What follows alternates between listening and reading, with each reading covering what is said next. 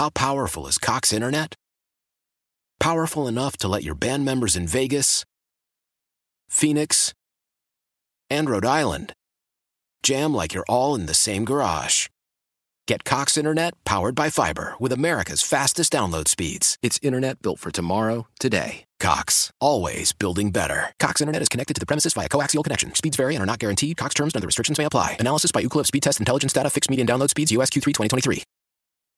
Celebrate and save at Ashley's Anniversary Sale. With Hot Buys, your choice of colors starting at just $3.99. Ashley Sleep mattresses starting at $2.50. Plus, receive a free adjustable base with select mattress purchases. And shop top mattress brands like Stearns and Foster, Tempur-Pedic, Purple, and Beautyrest Black with 60-month special financing only at Ashley. Subject to credit approval. No minimum purchase required. Minimum monthly payment, down payment, tax, and delivery may be required. See store for details. Sports talk, hot takes, and all of the bangers. Lindsey Brown and Adrian Hernandez, the Playmakers. A little bit of a rough re-entry into the atmosphere, but guess what? We are in the clear. We're in smooth sailing once again, and we back. The Playmakers, a Tuesday edition going up on a Tuesday, the 7th of June. Lindsey Brown and Adrian Hernandez hanging with you guys here until 5 p.m., you lucky ducks. Damn straight. Although, we should say as we start off the show, we're going to be here on the radio, 1140 The Bet, till 4 p.m. Yep. Dodgers, big road trip, taking on the White Sox. Tim Anderson not playing for the White Sox. The pregame coverage in the game starts at 4 p.m. with your pregame coverage. So, we are still doing a 2-hour show. Yes. But at 4 p.m., just head over to that Odyssey app for all the sports takey goodness. That's right, because if you're still listening on the terrestrial radio at that point, you'll switch over to the baseball stuff. And we get it. Maybe you have to watch that or listen to that in the moment, and you can just return to us later on in that Odyssey app that also has everything that's podcastable. And we're cutting up our content in different ways, different slices. And so even if you don't catch a full hour, maybe it's 60 seconds, maybe it's one segment. I don't know. It's your buffet. No, 100%. We just stock it. I even saw you on Reddit.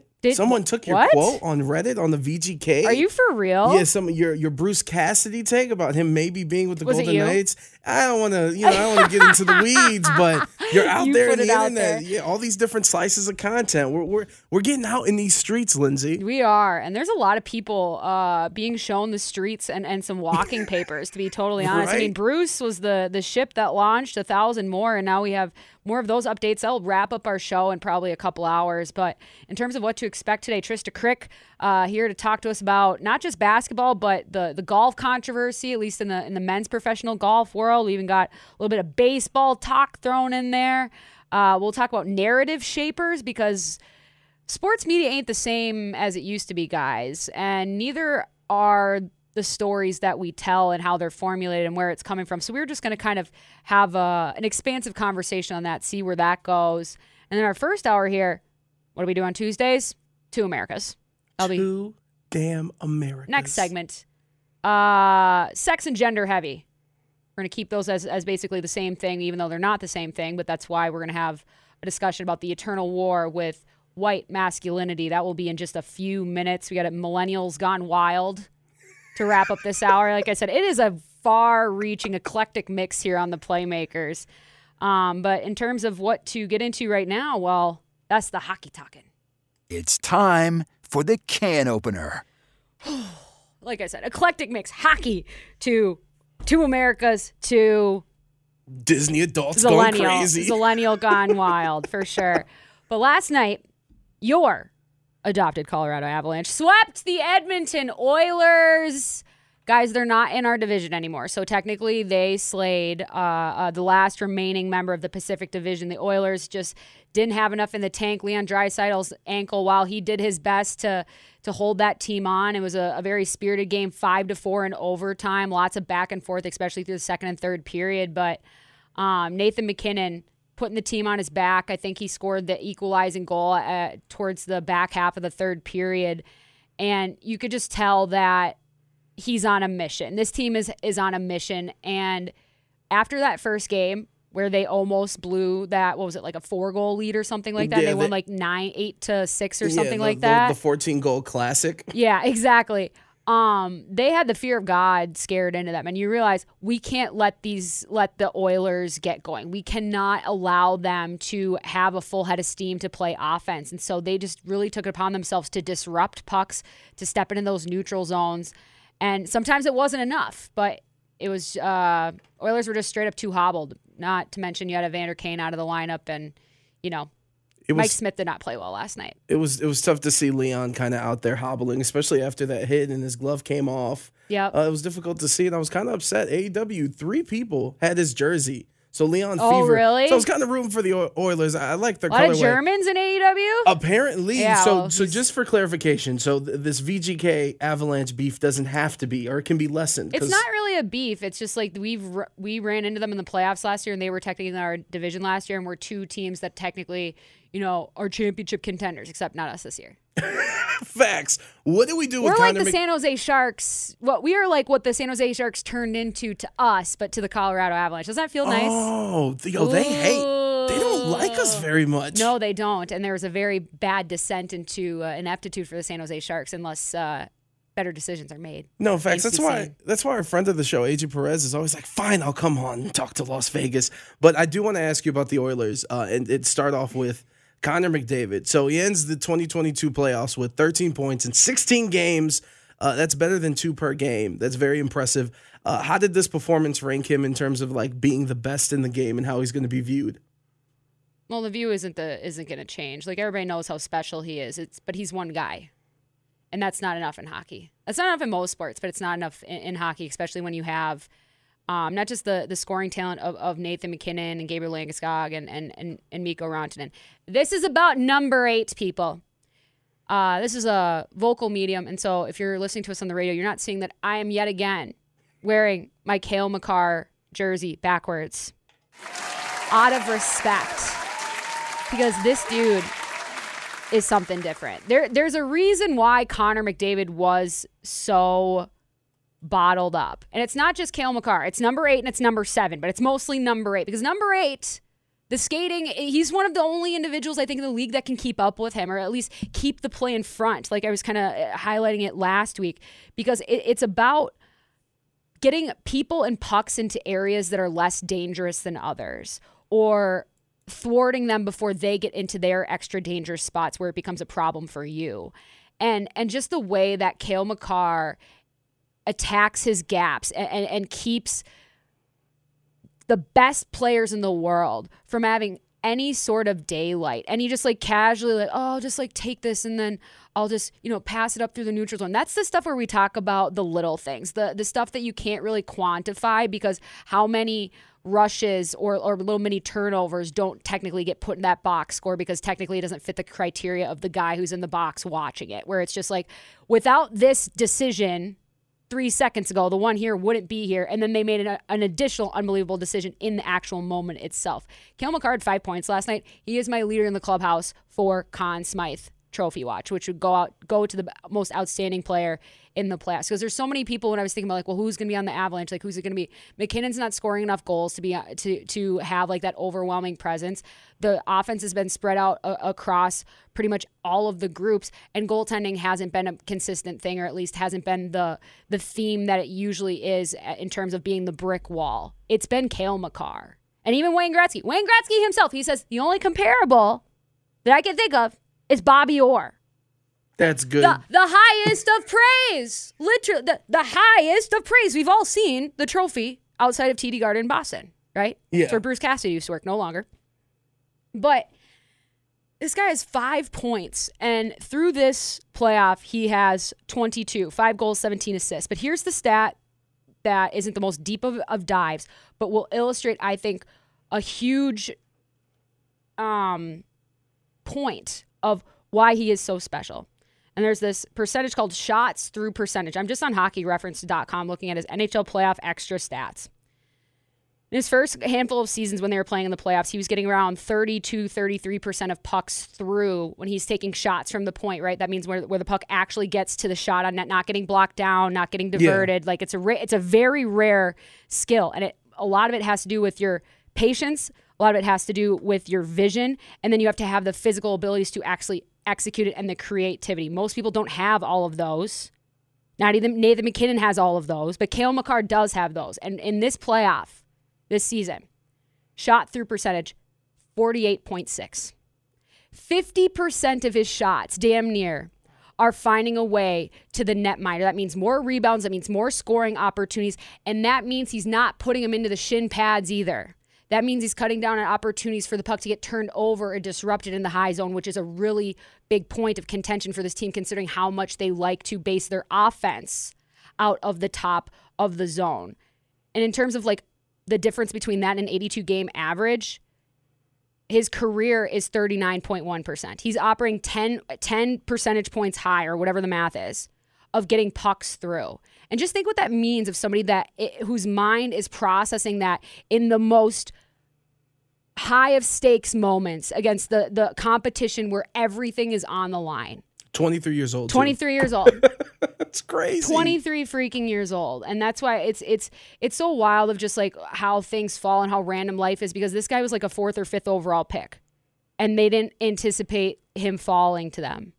And so, like, the Avalanche, for all the greatness that they've been kind of building over the course of these last 10 years or so, I don't think anything truly takes the step further than what them being what they were probably 5-6 years ago when they were losing to the Minnesota Wild in the first round without Cale Makar. Because when you add a defenseman in like that, and you only have 6 defensemen usually on, in terms of your defensive core available versus forwards, that's, what, 12? Just think of what that impact, and he's going to play damn near 30 minutes a night. And you have the New York Islanders making one of the dumbest moves of all time, trading Devon Toews for like a bag of pucks basically at this point, and giving him a defensive partner that is steady, that can enable and can bring a different layer to the game himself. Like, he's not just like a guy who's going to stay at home and be able to just say, you go off and do whatever you want, Cale. Like, he's going to get stuff done for you too. And that pushes down the Eric Johnsons. That gives Bowen Byram some breathing room to develop and to get his feet wet. But in terms of just like how big of a accomplishment this is for these guys, hockey's an extremely superstitious and spiritual sport. I mean, we talk about it all the time. Last night, there's this guy on Twitter. Hold on, I got to make sure I get his name. Nathan Rudolph on Twitter. He came up. He made basically a lip reading video of a conversation that was going on between all of those guys on the ice after the game was won in overtime of like whether or not we're going to touch the Clarence Cup, which is the trophy they give to the Western Conference winners, because you like some people touch it and some people don't. They think it's bad luck, and so I figured we have to provide the audio because it's just too damn good. All right, let's do a little lip read on the Avs. Will they, won't they touch the Clarence Cup conversation? You start with Mac here, and he says, man, I didn't know that. Nathan McKinnon. Is Landon going to touch it or what? Then you jump over to Mikko. Mikko asks, is he going to touch it? Nobody knows. Nobody knows what's going on right here. You cut to a group of guys talking about it now. You have Mac in front. You have Toews to the side, and you'll have EJ coming in later. Eric Johnson. Mac says, I'm going to. He thinks he's going to touch it. And Toews over here goes, yeah, I'd touch it. That's a big one, man. EJ over at the top. We're going to have to wind this back because they're all talking at the same time. But EJ, he's up here. He's shaking his head. He says, no way. I'm not going to do it. I'm not touching it, man. And finally, everyone's head turns because Joe Sakic is walking down the hallway. And so everyone's like, all right, let's go ask Joe Sakic what he would do. And you can't see a ton of it here. We'll back it up. Run it back one more time. You can't see a ton of it here, but it looks like he says, go for it at the start. EJ blocks it out, and at the very end, he says, touch the damn thing. Hell and yeah. For reference, here is Joe Sakic very much touching the damn thing back in the day. Eric Johnson really holding up for the Minnesota proud of being, I'm not touching that damn thing. No effing way. So superstitious, so spot on, but it's a real thing. It's absolutely a real thing. And if they lose, people will say it's because they touched the trophy 100%. I just find it funny because if you watch back the video and you see everybody like literally turn towards Joe Sakic, it's like, Joe, he will tell us the answers we must know because he's one of the most legendary players of all time and obviously their GM as well. But it's a huge accomplishment to make it to the Stanley Cup final regardless of the result. And granted, if they don't get the result that they want in the next round, it's not going to be very happy of a celebration because nobody wants to celebrate second place. But, I mean, what for this team to finally be at the doorstep of what they've been talking about and building for years, there are different ways to build a championship team in different roads. Theirs has been a little bit more, a longer one, a more comprehensive one, but it still works. No, 100%. It's kind of like the Celtics, where it took all these years to finally, because this is Colorado's first time in the Stanley Cup Finals since, I believe, 2001, right? When they beat last won. Yeah, and to put things in perspective, too, just in Game 4, the Avs became the fourth team in NHL history to erase a multi-goal third-period deficit to advance to the final. And I do want to ask you, so now with them being in the finals and they have to wait for the Rangers and Lightning, they could have as many as 12 days off before Game 1. How huge of a thing is that? Is that going to make them a little complacent, or is this good to rest up and wait to see what their opponent is? I think it's definitely a factor. I mean, we saw Tampa Bay get absolutely smacked in the mouth after they swept their last round, and then now they're playing the Rangers, and it's put them in a hole, you know. And so 12 days is a long time, and you can't control that. You just probably just go to the rink and you just keep up with your routine, but you know, nothing's going to be able to replicate game speed besides the game itself, like in actual game time, not practice, not anything else. But, you know, these guys are such creatures of habit, so you just kind of keep going through your routines and hope that you stay sharp and that you're not, you know, building the moment up too big before you actually get there, that for when you do get there, that you can't manage it. Because this is, you know, this is dream stuff, just getting there. Like, that's what Eric Johnson said himself. He's like, this is literally a childhood dream, getting a chance to play for the Stanley Cup. No. And so you can easily kind of sit there and every day put a little bit more oxygen in that balloon of just, like, how big of an opportunity this is. And all of a sudden you're like, am I ready for this? You know? And I think Darcy Kemper can kind of heal up. One thing I did want to ask you, and I was very happy because this is a goalie question, and there's no one better in the country on the radio to ask than you, Lindsay. So Mike Smith. Yeah. I need to know what the idea was when I watched him have the puck, and he basically went to the left side of the ice against the boards and kind of kicked it out and passed it, and then he had to rush back, and I believe that's what led to the Avalanche getting their third goal. Like, what's the idea with that? Well, the idea of goalies getting involved with the play behind the net is to basically expedite your breakouts and to not get trapped down. Like, that's one of the really underutilized skills, I think, for a lot of netminders, that, you know, that trapezoid behind the ice was meant to put them in a cage because Marty Brodeur was so good at that. And so now goalies have had a little bit of time to develop skills within that particular arena. And you see, like, Igor Shesterkin, I've seen him with at least two passes this year that I would say that's the greatest pass I've ever seen a netminder make in my life. And it's, like, all the way down. And just, like, what that adds when you don't have to have your defenseman be – you always have to go back down. You always have to take a hit to make a play here. And just how that can get your offense going, how that can save your legs, especially in long change situations, be that in the second period or be that in overtime. But sometimes you misplay it, it goes off the toe a little bit weird, or you don't get all of the puck, or you shoot it out of the net and or out of the arena, and it's a penalty. I hate it when people are like, goalies should just stay in the net. They just keep making mistakes. There are so many instances where it goes completely to plan, and that so much of the game is contingent on that going to plan, that for you to say don't do that anymore, it completely erodes away half of the stuff. Like, you don't shoot forehand. Okay. Don't stick handle this way. Okay. Yeah. It's part of the game. Mistakes will be made. That's how it works. Well, to me, it was so bold because there was a lot of players on the ice for either team. Like, near, it wasn't like they were on the other side. Right. Well, and that's sometimes when you have forecheckers coming at you, you can, I don't know what to do, and I make an ill-advised pass. Or sometimes when there's not enough people coming around you, I go, I got some time. And then that's where you kind of see, I miss it, or I put it off the wrong spot. But Mike Smith was definitely riding the goalie struggle bus last night, and for sure has a lot to reflect upon, especially as a man who's, you know, 40 years old, one of the best goalies of his generation. But certainly didn't answer the bell, I think, as quickly as that team would have hoped. But then again, it's about the product that's in front of you. The netminders can only do with what they can, and there wasn't a whole lot of goal support for them. No, 100%. At certain points. And so I just think the Oilers are a team that caught lightning in a bottle and have some very obvious nice pieces, but are definitely not the most well-constructed team to make a run. And so I think ultimately that the right team won out, and the Colorado Avalanche await the winners of the Rangers and Lightning series. That series continues tonight, Game 4 in Tampa Bay. New York leads the series 2-1 with a chance to go back to eliminate if they win tonight. the Tampa Bay Lightning on their home ice in just a couple days. But it is time to stop talking about hockey and start talking about the world around us. To America's on its way. 1140 The Bet.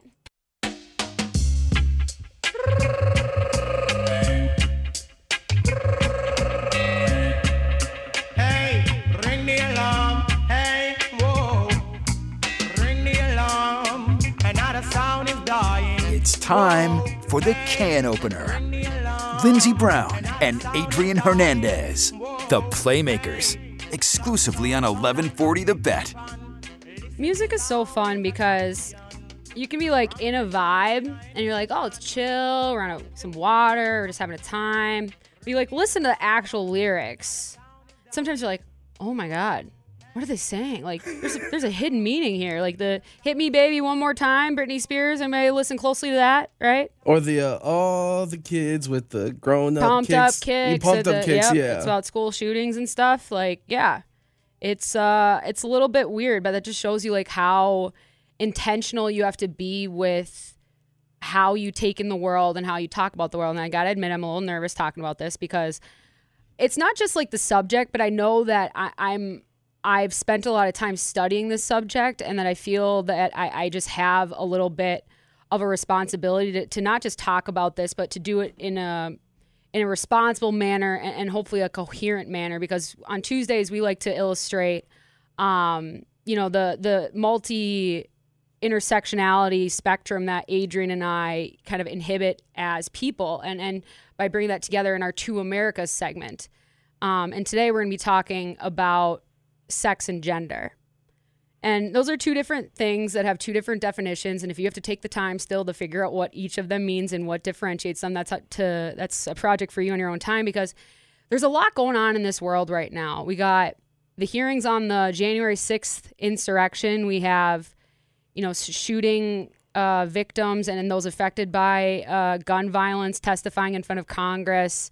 And we know a few weeks ago we got a shot across the bow, and that's a terrible metaphor for me to use right now, but in terms of Roe v. Wade being appealed, and that's just simply a warning. It's coming. They're going to take it down. And all of this is connected, Adrian. Like, all of this, I think a lot, for how much strife we have in this country and for how much... how many problems, so much of it, I think, has to talk about or has to do with sex and gender. And I want to talk about it in terms of an article that I read by one of my, I won't say a hero, but somebody that I've studied for a long time, Jackson Katz, who is an educator at Northeastern University. I was first came to know about his work when I was in college. I was a communications major and a sociology and gender studies minors. And I remember watching in one of my social classes, one of his award-winning films was Tough Guys, and it was about toxic masculinity and just this mindset, this default mindset that this country has that so many individuals employ because they're not, this is just how we're supposed to act, this is how we're taught. And what he did is he wrote an article for Ms. Magazine, which is about as prolific as it gets for women's rights. That was released earlier this year on the 5th of January, so the one-year anniversary of the insurrection. And just kind of breaks it down based off of what he sees as an expert. Again, he's a cultural theorist who is internationally renowned for his pioneering scholarship and activism on issues race, gender, violence, co-founded the Mentors in Violence Prevention Program. He's one of the main voices for this. And I just want to read some excerpts of this article that's titled "White Masculinity in the January 6th Insurrection." Because there's been studies on this. And if you're watching the proceedings, good for you. I don't need to watch them to know what happened on that day. I was here at work. And then as I was watching it happen, I decided that I talked to Paul, who was here at the time, like, I don't think we should do a show today. Because we all know what was going on. Of those arrested and charged with committing crimes at the Capitol, 93% of them were white. 86% of them were men. And we don't really talk about that. Like, we say that that's like a very unremarkable stat, but that's about as cut and dry of exactly who is there, what type of people, and what type of messaging is eliciting behavior from these types of people. And I'm not here to point fingers at former leaders, and that's what the The Congress and all those proceedings are for. It's not my job, at least right now. But when you have rhetoric that is, quote, that recognized Donald Trump early as a patriarch who could block feminist plans to undo 10,000 years of recorded history by advocating for gender equality, to incite people with messaging that has men seeing themselves primarily as protectors and defenders and the ones who must respond most eagerly to pleas for them to help rescue their country through violent means if necessary. Right? Because these people, when you have something that inspiring, you do something that disruptive, that dangerous, it's for a cause, right? Otherwise, if it's just for something you don't really care about, you don't go, right? Yeah, that's not something you don't believe in. Yeah, you don't get this involved and go to those lengths. And what I think has happened is that this white masculinity, this toxic white masculinity, and this overall feeling that they are not only in control, but they are entitled to have it. They're entitled to those freedoms, and that other people's freedoms need to bow at the wayside so theirs can still be around. And so for me, or for Jackson, he says, it is also impossible to understand the reasons why January 6th happened without understanding the ways in which Trumpism is rooted in the aggrieved entitlement of millions of white men who are enraged at the loss of their cultural centrality, both as white people and as men. It is equally important to understand political violence in this context, not as a spontaneous eruption, but as a planned strategy for taking back control. In this way, the feminist-led movement against domestic violence over the past half century has much to teach us. In heterosexual relationships, men's use of violence is not as much impulsive as it is rooted in a belief system in which their needs come first. They use force or the threat of it to gain or maintain a woman's compliance or to punish her for transgressing against authority. Your thoughts so far? My thoughts are that when you bring up, like, why don't we talk about this, I think it's not, you know, the winners rewrite history. It's that they were here first, so they have the control. Like for radio, for instance, when you look at AM radio, when you look at the political landscape, like, there's one side that dominates it and that people listen to, mm-hmm. and that's the right side. When you look at television, for the most part, yes, there's CNN and MSNBC and stuff.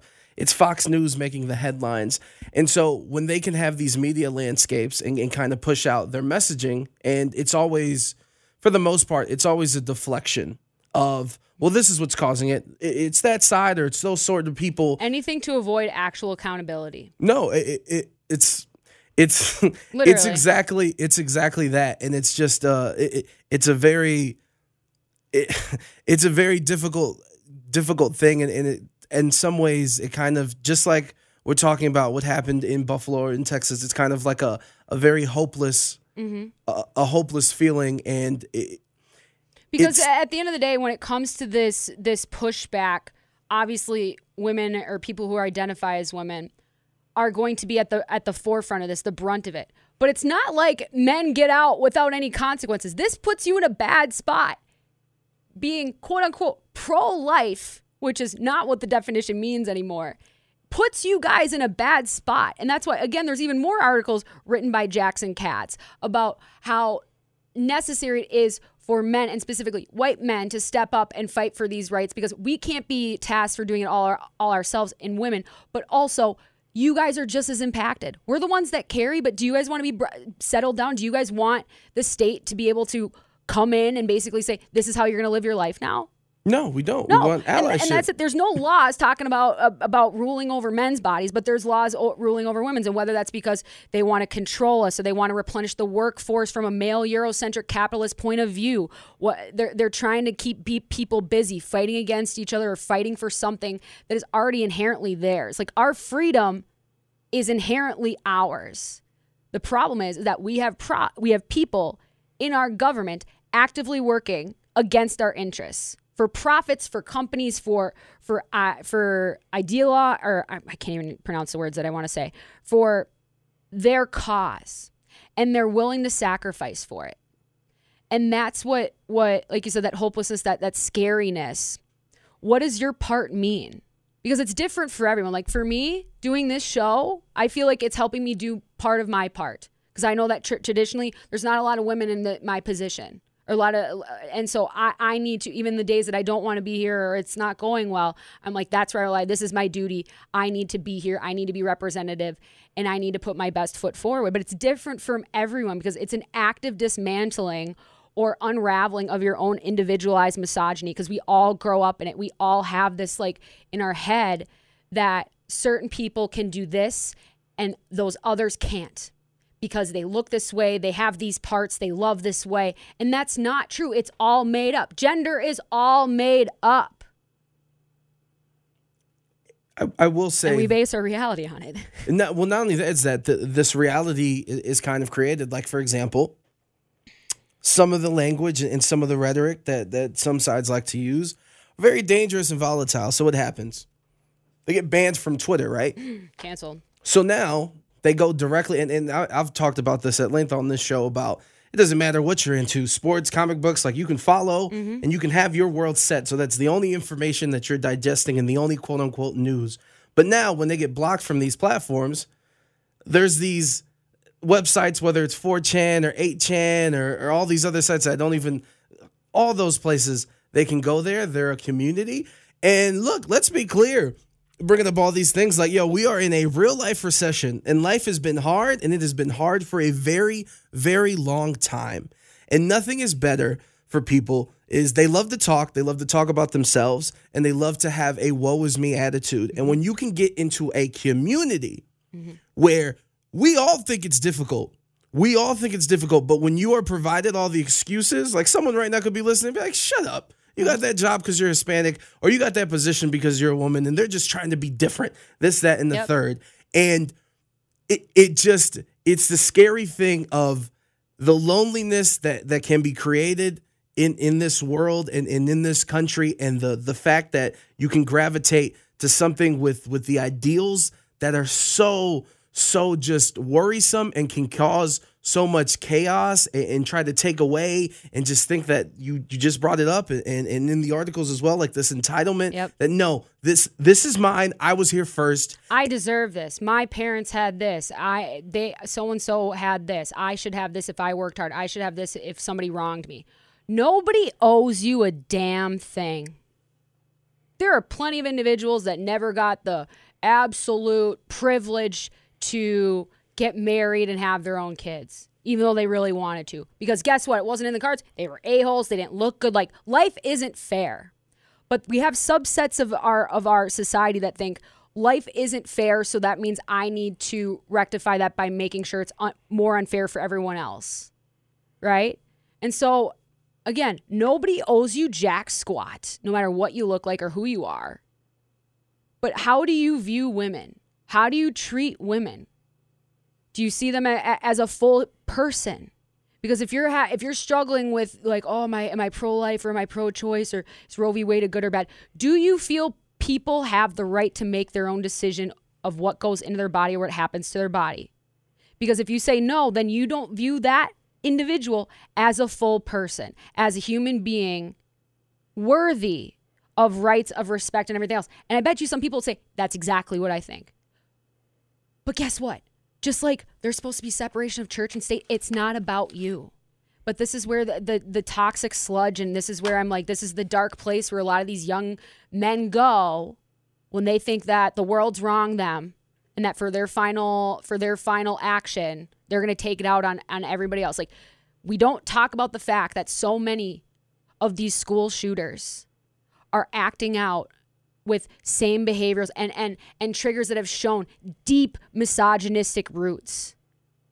And that's what I mean. It affects all of us, and the consequences are absolutely devastating. And they're all connected. Yep. Like you think they're going to take away. And people are trying to stroke the fire on these fumes to make people feel this way, to feel this upset, to feel emboldened to take out on the world, what they perceive the world has done to them.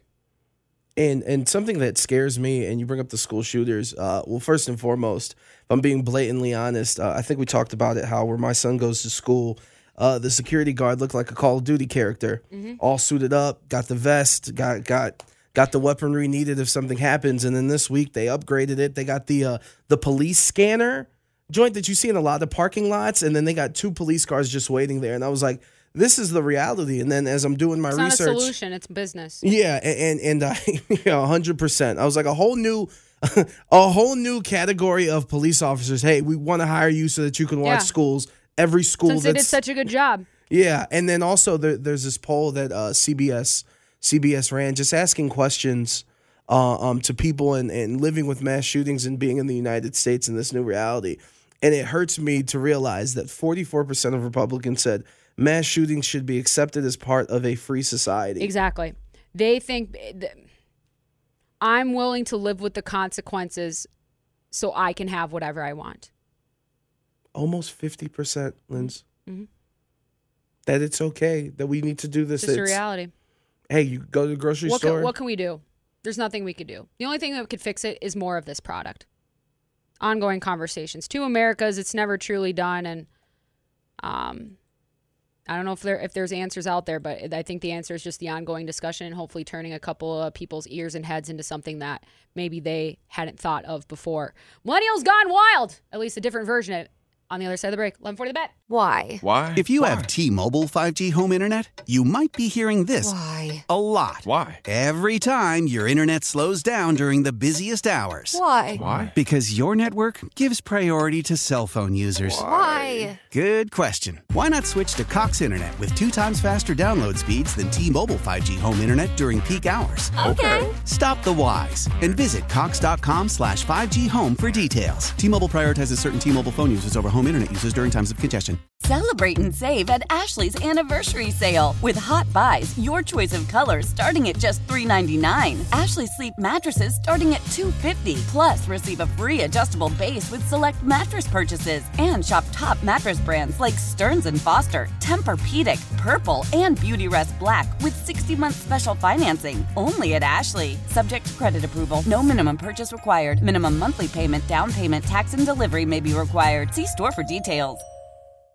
Old Man Winter here. If I had it my way, it would stay winter all year long. Short days, wind chill, black ice, and a good polar vortex. Oh, heaven. Wait, is it getting warm in here? Your cold snap is over, Old Man Winter. Spring has arrived. Spring. Spring is here, which means it's the perfect time to get away in the Hyundai you've always wanted. Visit the Hyundai Getaway Sales Event, where you can get great deals on all of our award-winning Hyundai models, like the tech-filled Tucson and Kona, as well as the spacious Palisade. Enjoy wherever you go with the peace of mind that comes with America's best warranty and 3 years or 36,000 miles of complimentary maintenance. But hurry in. These deals won't last. Add more joy to your journey at the Hyundai Getaway Sales Event. Now get 0% APR or up to $1,500 bonus cash on the Hyundai Tucson.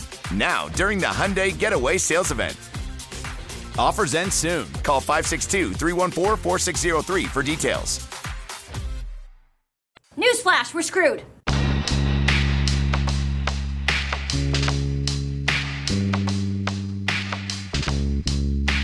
Adrian Hernandez and Lindsey Brown, The Playmakers. Exclusively on 1140 The Bet.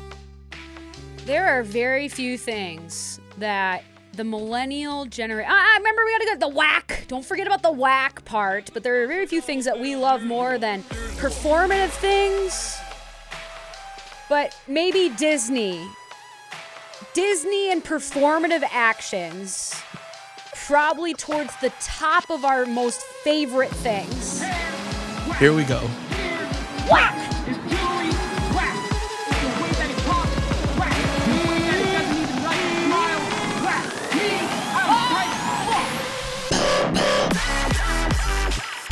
God, you love it. Wah, wah. Did you see this video? Lindsay, I'm being put in an uncomfortable position. Why? As a Disney dad, I feel like I have to stick up for these goofballs. Although you're one of them. These are your people. This Disney proposal guy, I actually think he's a genius. But what's going on with this? What, the proposal that the Disney worker literally walked in the middle of and said, not right here, not right now? Yeah, so I get this happened Disneyland Paris. This guy wanted to do a proposal in front of the, the castle, the princess's tower. Yeah. And apparently what actually happened was they have a platform set up near the castle. And so that is what got the employee to be like, whoa, you guys need to get down there if you guys get hurt, blah, blah, blah, blah, blah. So while this guy is saying, will you marry me, those my love? Very scary stairs there. Take your life in your own hands, guys. Safety check, safety check. I wonder in Europe if they're that litigious, if they sue over everything like we do over here. But he, in the middle, like a great cornerback, was on the hunt for that ball and took the ring out of his hands and said, no, no, no, no, no, no, no. And apparently the protocol is if you want to do something elaborate at Disney with a proposal, Disney's fine with it, but you have to talk to them. Some say that you have to pay for the whole thing. I don't know in my research, but I do know that they don't allow you to stand on platforms and such. But the backlash was humongous to the point that Disneyland had to apparently reach out to the guy and apologize and, quote unquote, offered to make it right. And this is why I think he's a genius. He knows that you're not supposed to walk on that platform. Does he? And he should know that he's not in the wrong. He looks like a guy that struggles to know what t-shirt size to wear. Oh, it's a little tight. Offended. He's in a medium where, and you know what? More power to you. It seems restrictive. On your what? On your proposal it's day. It's not because it doesn't look good. It just looks uncomfortable to me. Yeah, and that's a big thing. Comfortability. But that's a thing I struggle with, making sure I got, my belly, it kind of shows. But anyway, back to this guy. The reason why I think he's a genius is, in terms of the rules, he's not in the right. But that video makes him look like the Disney employee who did that looks like such an evil villain. I hope they didn't fire him. Yeah, I hope he doesn't get fired. But for then Disney to say, quote unquote, make it right, I can't even imagine what Disney just offered this dude, because the video makes it look absolutely terrible. Yeah, that's so the opposite of magic. Heady play for the dude, because I was like, force them to do something that looks crazy. Like having a Disney employee yell at your kid and getting it on video. That's a jackpot. I feel like that would cause me to have irreparable damage to my relationship with Disney, that even if they offered me this huge wedding, I'd still be like, you guys, I can't take you seriously.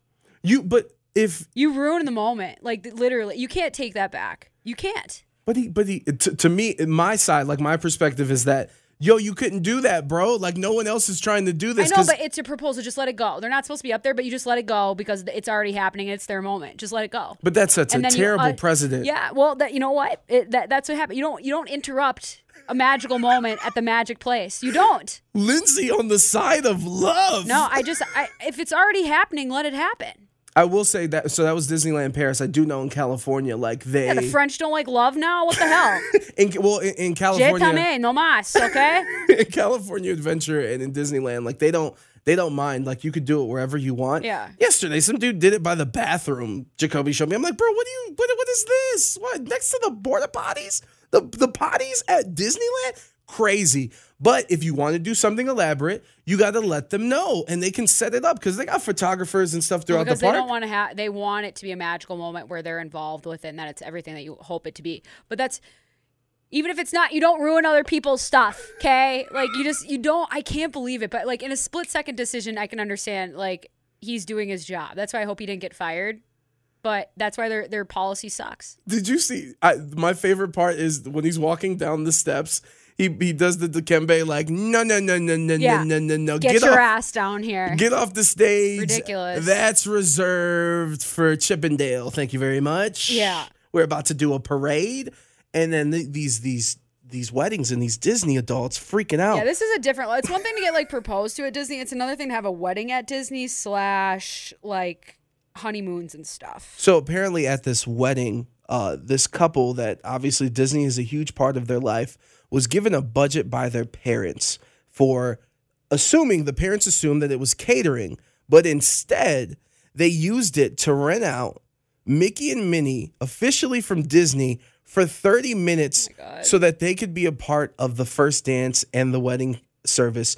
So Aunt was pissed off and went to Facebook and was like, are you kidding me? No food for anybody because we got to have Mickey and Minnie around to do a do-si-do. Or the bar service. No bar service either. All you get is one Mickey Mouse Playhouse episode.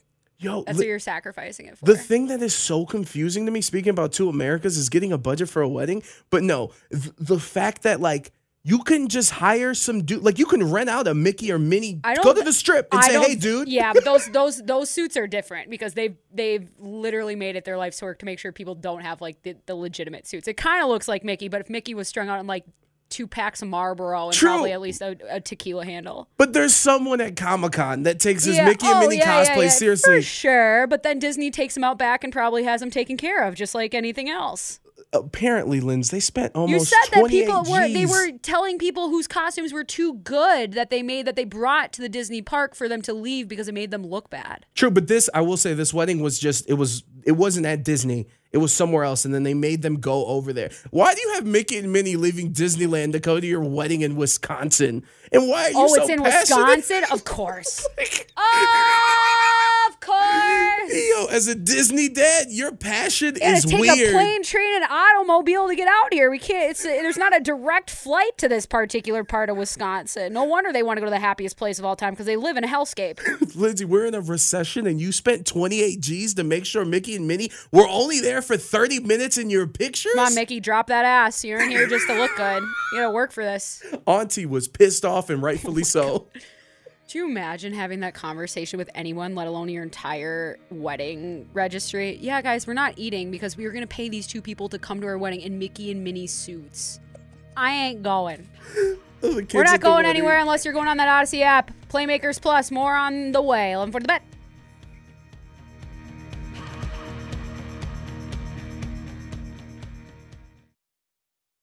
How powerful is Cox Internet? Powerful enough to let your band members in Vegas, Phoenix, and Rhode Island jam like you're all in the same garage. Get Cox Internet powered by fiber with America's fastest download speeds. It's internet built for tomorrow, today. Cox, always building better. Cox Internet is connected to the premises via coaxial connection. Speeds vary and are not guaranteed. Cox terms and other restrictions may apply. Analysis by Ookla speed test intelligence data. Fixed median download speeds. US Q3 2023. Celebrate and save at Ashley's Anniversary Sale. With Hot Buys, your choice of colors starting at just $3.99. Ashley Sleep mattresses starting at $2.50. Plus, receive a free adjustable base with select mattress purchases. And shop top mattress brands like Stearns and Foster, Tempur-Pedic, Purple, and Beautyrest Black with 60-month special financing only at Ashley. Subject to credit approval. No minimum purchase required. Minimum monthly payment, down payment, tax, and delivery may be required. See store for details. The national sales event is on at your Toyota dealer, making now the perfect time to get a great deal on a dependable new car. Like a legendary Camry, built for performance and available with all-wheel drive, you can count on your new Camry to get anywhere you need to go. And with available features like heated seats and a multimedia touchscreen, you can stay connected in comfort and style. Or check out an affordable and reliable Corolla with a trim for every lifestyle. From the hip and agile sedan to the sporty hatchback, there's a dependable Corolla built just for you. Plus, both Camrys and Corollas are available in hybrid models. So no matter your style, you can drive efficiently and affordably. And right now, your local Toyota dealer has more vehicles in stock and is making delivery on new vehicles almost every day. So visit your local Toyota dealer. And check out amazing national sales event deals on Camrys, Corollas, and more when you visit buyatoyota.com. Offers end April 1st. Toyota, let's go places.